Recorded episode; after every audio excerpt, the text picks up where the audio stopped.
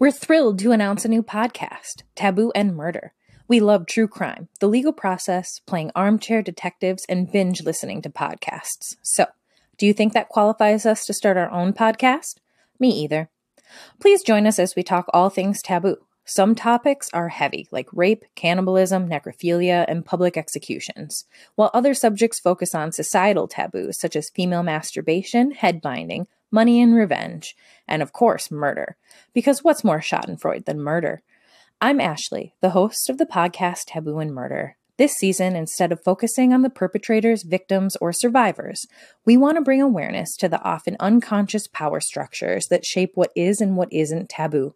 We will explore how society, the media, and time all impact our thoughts on taboo. Each episode, we will pick a topic to explore. We'd love to cover subjects you're excited about. Please find us on Twitter at SM Taboo for updates and to recommend subjects. Subscribe to Taboo and Murder on Apple Podcasts or anywhere you get your podcasts. And of course, we'd greatly appreciate a five star review.